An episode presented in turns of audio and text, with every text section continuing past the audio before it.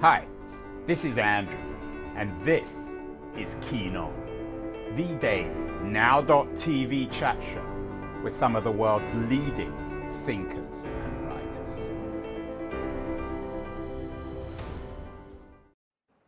Hello, everybody. It is July the 11th, 2022. We've done a number of shows recently about the implications of the law and state, the Supreme Court, particularly in America, in terms of sexual reproduction and gun rights, but we haven't done much on the environment. Lots of consequences of the Supreme Court decision late last month to supposedly, at least according to, the, to CNN, curb the Environmental Protection Agency's ability to fight climate change. Some people have interpreted this in an extremely pessimistic way, uh, suggesting that the Supreme Court ruling will gut the EPA's ability to fight the climate crisis, assuming, of course, that big government is the agency we need or the, the platform we need to fight the climate crisis. Uh, many people chiming in, suggesting that this is an extremely dangerous path uh, from the Supreme Court, uh, a step backwards in fighting climate change. Again, supposing that the the battle, the war to fight climate change, is best fought from a central governmental EPA style point of view. Uh, not everyone agrees. Some people believe that we can't actually regulate our way out of global warming, that fixing the climate requires more than just big government. It's an interesting debate. Uh, the Hill asks whether federal government is doomed in its effort to address climate change. Uh, there's a lot of what Greta Thunberg might call blah, blah, blah here government agencies, Supreme Court justices, journalists talking to one another. Uh, but there's an important issue here about how we are indeed going to fix the environment. Um, not just fixing the environment, but fixing the climate more specifically. And my guest today is the co author of a really interesting new book. It's called Fixing the Environment Strategies for an Un- Uncertain World. Uh, Charles F. Sabel and David Victor authored the book. Charles is joining us. Uh, Charles, do these debates about the role of the EPA in fighting climate change, do they resonate in terms of your book? My understanding of your book is you believe that we need to fight the climate battle on multiple fronts and not simply rely on large government agencies. Uh, first, it's uh, good to be with you, Andrew. Um, thank you for the occasion. Um, uh, and, and yes, that is, you, you've captured the, uh, the spirit of the book uh, with respect to this debate. Um, uh, the argument is the emphasis is on multiple levels. it's, it's certainly the case that the EPA, big government uh, can't solve the problem by itself. But the book is also clear that uh, without uh, uh framing government action, including uh, importantly sanctions of, of various kinds, um, uh, the problem won't be solved or won't be solved rapidly enough to avoid catastrophe. You're critical, Charles, in the book of traditional protocols, shall we call them, like the Kyoto Protocol and the Paris Agreement for fighting the climate crisis. Why? Well, crit- critical of them in different, critical of Kyoto in one way, and and uh, uh, regretfully critical of Paris in another way. So let, let me explain each. Um, the uh, the the backdrop to the uh, Kyoto Accords was the uh, came to be anyway. The the idea that um, you you solve the way to think about the climate problem uh, is an analogy to the tragedy of the commons. Um, uh, just like uh, shepherds that are self-interested and overgrazing, each one is is maximizing their own returns, and collectively they're overgrazing the common. That's what we're doing that's what humanity is doing to the atmosphere. And the answer, therefore, is to graze less, to, to, to burden the atmosphere less. and the major problem is, since uh, what got us into the problem was uh, rational self-interest, that we have to come to a binding agreement that everybody will cut back in some equitable measure. Uh, because if we don't have a binding enforceable agreement, everyone thinks that all the others will cheat and nobody will do anything. Uh, so Kyoto was an effort to create an agreement of that kind. Uh, the the key supposition to all that, le- leaving aside the difficulties of the negotiation, determining what's equitable, and uh, you know many other very serious problems. The flawed background assumption was that uh, we really just know what to do. The only problem is uh, uh, coming to agreement about how to share the burden of of adjustment. But the fact is that the problem of climate means shifting. To solve the problem of climate, we have to shift from an economy that produces in sector after sector in agriculture, in steel, in in ocean shipping, in in aviation, in in residential construction, in sector after sector, we have an economy that uh, uh, is efficient and cheap and uh, uh, easy to make cheaper and even more efficient, but it's dirty and it's destroying the planet. And and you can't just come to people don't know how to get uh, from the dirty steel to the clean steel from, from it used to be from from combustion engines to e vehicles and so on. And and if you add the burden of uncertainty to the problems of equitable negotiations, the result was an agreement that uh, didn't demand much and didn't didn't actually elicit much behavior, much changed behavior uh, in support of what was agreed. So it failed. It palpably failed. Um, so uh, Kyoto failed. Paris failed as well. Well, Paris was an effort. Paris, that's the second part. Uh, Paris was an effort to correct Kyoto and and to say, look, we screwed up. Um, it was wrong to assume that we could uh, uh, come to a binding agreement. So we're going to do the opposite. We're going to have an agreement where each country binds itself only to its what called nationally determined contribution, and the name tells you what what it was. Uh, sort of everybody, each country decides what it can do, and that's a pledge, and then it's in some way or other supposed to be uh, monitorable or it, it monitorable at least, if not enforceable. And the problem there was is that that it's helter skelter. Countries, um, some countries do a bunch, some countries don't do much. Um, it's not clear that they're actually bound by what they do, and and the concerted effort that you would need to uh, to uh, solve the problem, which is to to say to induce innovation across the, the many key sectors. That problem is partially addressed by a mesh of government programs and private and, and, and business actions.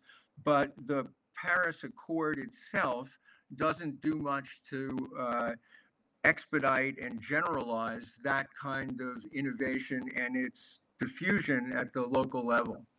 So what about the role of politics, Charles? Uh, you and your fellow author David Victor had a piece in the Boston Review suggesting that politics is plastic, given that you're both environmentalists, and envir- environmentalists aren't great fans of plastic or plasticity. I'm assuming that for you, the solution for fixing the climate goes beyond politics. Is that fair? Um, well, I, beyond politics, uh, meaning meaning that it's uh, technocratic, absolutely not. Um, well, no, meaning that we need to rely on the market on innovation. Oh, absolutely, but but I, I don't see I don't see politics as opposed to the market or innovation. The the argument of the book, the key argument of the book is how exactly to build forms of regulation and governance that encourage uh, innovation under uncertainty. In other words, to take the problem posed by the failure of Kyoto and left unsolved by the the retreat, the uh, efforts at, at redress in in Paris, and to actually uh, address the question of how to speed innovation in the key sectors and then diffuse it. And that's a problem jointly of uh, government and politics and the private sector, and, and very emphatically, uh, civil society, but more generally speaking, um, our, our democracies. Charles, how serious is the problem? We've done many shows on this. Eugene Linden, for example, uh, an American environmentalist, believed that our path to a livable future is becoming narrower and narrower. What kind of time frame do we have to address the issues that you discuss in fixing the climate?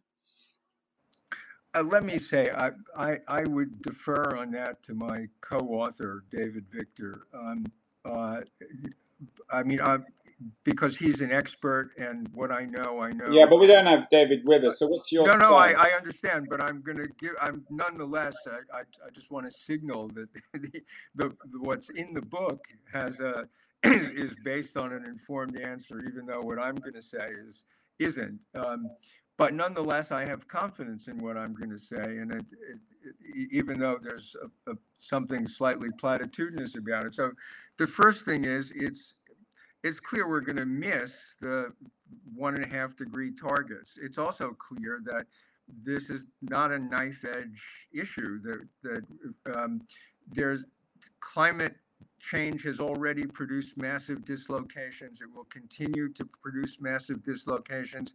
Uh, whether we get to tipping points where things uh, get exponentially worse it, uh, rapidly, uh, no one really knows. Um, the longer things go on, the greater the chance of that. But but um, uh, it's it isn't it, it, absolutely is not the case that there's a consolidated science that gives you a ledge a cliff year.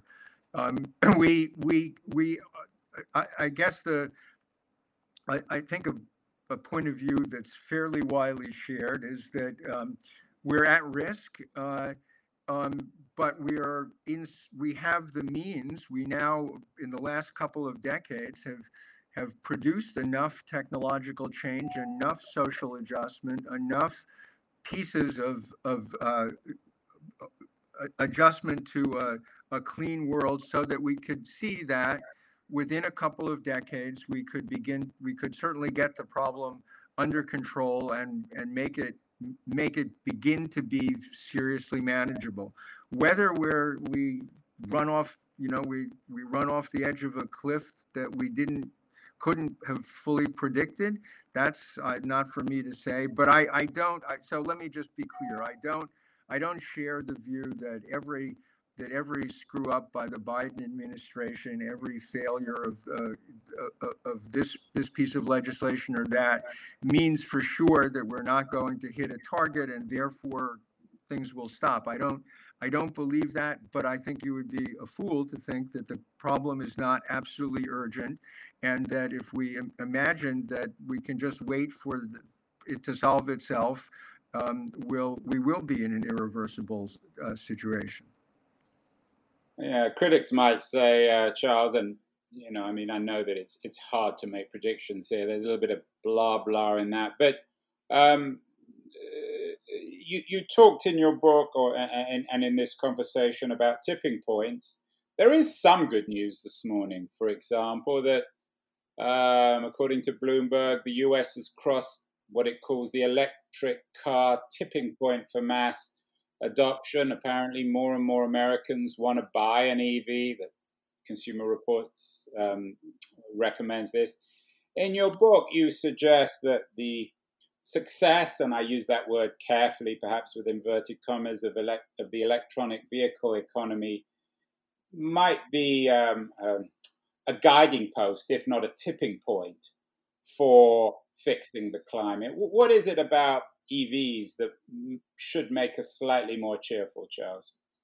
Well, much more cheerful, I would say. Um, and, and, and, and, let me be clear: the book the book does not uh, does does not come to doesn't discuss the the question of um, exactly by what date what should happen. So just to be clear, that that that's uh, my own freehand extrapolation. Um, uh, uh as to why why uh, the story of EVs is encouraging because it could be exemplary of the kind of uh, interplay between uh, the government politics uh, and and the market uh, and consumer behavior that is needed um, uh, to solve the problem. So the interesting aspect of the EV is that it, it its development was accelerated. Obviously, not determined, not not uniquely due to, but but palpably accelerated uh, by the a series of uh, uh, restrictions on on tightening standards on uh, uh, fleet uh, combustion of, of vehicular emissions in California, starting in in the the 1990s. And the interesting thing here is California, as, as many, many of your listeners will know, uh, California sets, has the right under the Clean Air Act to set its own more stringent uh, air pollution standards, and it does. And and um, uh, as a result, its standards for uh, vehicular emissions have tended to drive the national and and even the international standards. And uh, at the crucial point, California started requiring uh, zero emissions or near zero emission vehicles. And the the issue here was that this in, in making a demand like that, the the regu- not that everybody do it all at once, but that there be motion in that in, in that direction and uh, as, as part of the reduction of overall uh, fleet emissions. And the the the key thing here is that um, uh, in California was in one sense asking for the impossible because at the time nobody could design an, a zero emissions electric vehicle. Um, and the question arises: How can you how can you make a regulation that asks people to do the impossible? And the answer is um, you can make a, resol- a regulation that asks people to do the possible in the near future on condition that you continuously consult with the most innovative producers and innovators um, uh, to see whether or not that standard is comes to be feasible, and if not, what demanding standard would be a, a, a suitable target. So you make the targets uh, both, uh, uh, they're provisional, they're, in, they're very demanding, but they're provisional in the sense that if the overwhelming burden of, of experience is that you we can't do it, the targets are, are revised so that something feasible happens. Now, why why is that going to be expected to work? The answer is if you set a very demanding target and you have a lot of incumbents and new entrants who, who want to hit it, uh, some of them will have a, have a good chance of doing that, of surpassing what were previously settled expectations, real innovation. And once they do that, it becomes very risky for others to cling to the status quo. Uh, just, this is encouraging, Charles. You've got some good news. We're thrilled. Yeah, yeah, yeah. Um, this is good news. But, but but this can and, and my understanding again of the book, "Fixing the Climate: Strategies for an Uncertain World," is that you and uh, David Victor also suggest that this doesn't mean that all international political fixes don't work. You you cite the Montreal Protocol of 1987 as a model that could theoretically work in contrast with the Kyoto Accords. What is it about the Montreal Protocol that's encouraging and could be theoretically replicated in the future? Well, exactly the same thing that's encouraging about the EV story because they set targets. This is for aerosols. Um, there's a hole in the ozone, the Montreal, uh, which was a, a, a shocking discovery. Um, there was a long debate about uh, whether the very much like climate, whether the ozone layer was really imperiled, whether the sources were were anthropogenic, um, and so on, and so the sources of the danger anthropogenic. Um, and eventually, people conclude, yes, it's really serious. At that moment, they discover uh, a hole in the ozone layer, not where the the science thought it would be, but somewhere else over the, Ar- the Antarctic, and and um, and the world goes into tilt and says we really have we don't we really don't understand this problem. We've got to do something about it. We're going to phase out aerosols, not just aerosols, but uh, CFCs um, uh, and and other ozone destroying substances, and we're we're going to do that. We're going to do that by subsector because you the what you do in refrigerants is different what the, what you do in in um, uh, for uh, soldering what different again from what you do for uh, uh, soil fumigation and so on and so forth. So there are many different uses of these ozone destroying substances. And for each one, they created uh, a sectoral committee. The sectoral committee uh, acted in, in, its way like the uh, California regulator, the California Air Resources Board. It set provisional targets. It then consulted, it actually went a little further, even further than CARB and, and uh, organized, helped organize um, uh, joint exploration of, of alternative possibilities. And very, once that system was in place, very rapidly, a problem of, of eliminating uh, ozone destroying substances, which before in the mid 80s had seemed to all the experts to be very, very difficult, not as a by way of magnitude comparable to uh, climate change, but the difficulty of re- finding replacements for many select uh, uses of, of, of uh, ozone destroying substances look to be as daunting. Um, uh, they, they solved them.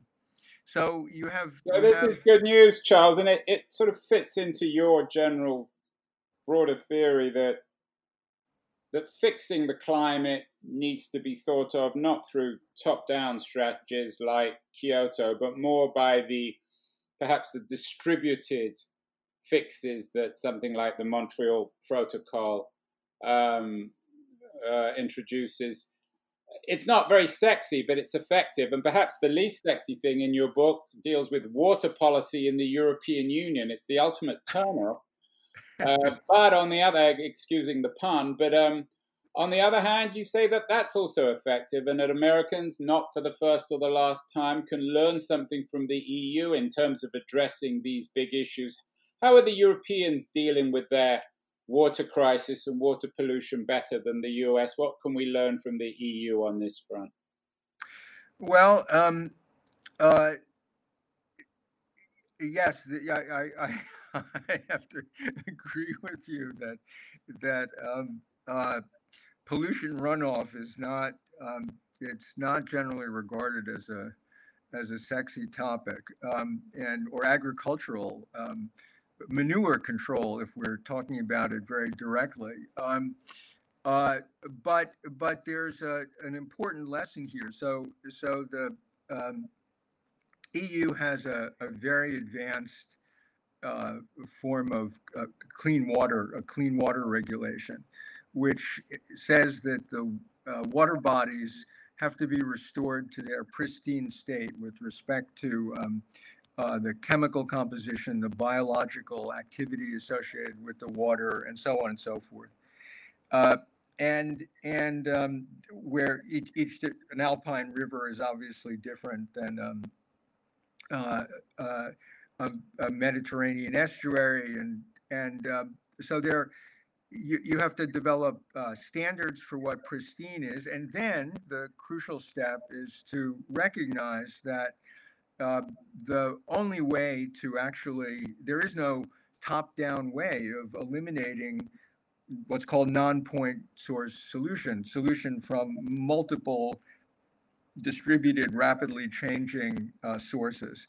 You have to do that locally, and the only way to do that locally is by involving local civil society very uh, directly and very pervasively, continuously in in identifying and solving the pollution problems. That means uh, very often agriculture first and foremost, because uh, modern intensive agriculture depends on dumping a lot of phosphates and nitrates into the soil and and uh, and and using a lot. Of, I mean, it, it's dirty, and and uh, it it uh, really pollutes adjacent water bodies. So so the innovation here was to set up to induce the separate members of the EU to build uh, water construct uh, river basin committees, uh, local, regional. They're, they're not local. They're they're hydrological. They're based on the on the configuration of the the rivers and lakes that are in question, and to uh, make up make plans for with in consultation with the local users of those water bodies for uh, gradually coming to grips with the pollution and the, Right. So it's not sexy, Charles, but it's effective. Finally, um, you know, sex sells, sex sizzles. Of course, we had Erin Brockovich, the Hollywood. I mean, she's a real life Hollywood figure on the show a couple of years ago, talking about the water crisis in America. She has a book out, or had a book out. Superman's not coming. Our national water crisis and what we, the people, can do about it. Heroic Hollywood style subtitle my sense in your book, Fixing the Climate, is this isn't a Hollywood movie, is it? If we're to fix the climate, we've got to do it in a in a in a in a way through local partnerships, through economic, political, cultural experimentation. There is no Superman, Charles, uh, and none of us are Superman either. So we've got to be patient and organized and persistent. Is that the the core premise in your book? that is the core premise, but I, I want to add, uh, I, I want to add one connotation uh, and connect this back to a, a remark you made earl- earlier in the show. So the connotation is that there is absolutely no Superman. Top down doesn't work. There's not. There's so neither. There's no hero. There's no. There's no outside direction. Um, but we we we are the people. We're this is about democracy it's not it's not this isn't a, this isn't the most direct way of reforming our democracy but there's no way that we can we're, we're going to solve problems like water and and and the the many thing even things like like uh, uh, adding wind and solar to the grid uh, things where they're deeply intrusive into into local lives, the way people live, the way they commute, the way they organize, uh, the, they, the way they organize daily life. There's no way that we can do that fairly and uh, and effectively at the scale we need to do it, unless we have forms of participation that can help con- contribute to re that are themselves in some way responsive and democratic and can by therefore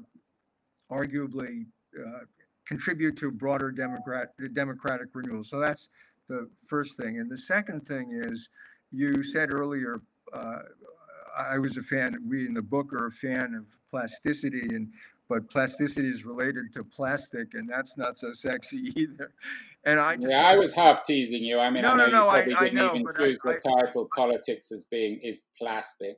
Well, because because the other the other thing that's plastic though is the brain. The brain the brain is a famously plastic organ, and that's why we're very good at learning. And the kind of plasticity we mean is the kind of plasticity that that comes from being able to rewire things, to rewire the way we work with each other and the way. So yes, I'm I I, I absolutely agree with this. Is not there's no super there's no super person we, this is something we're going to have to do together, and therefore, uh, this is fixing the climate is part of fixing some of the other problems that grieve us as well.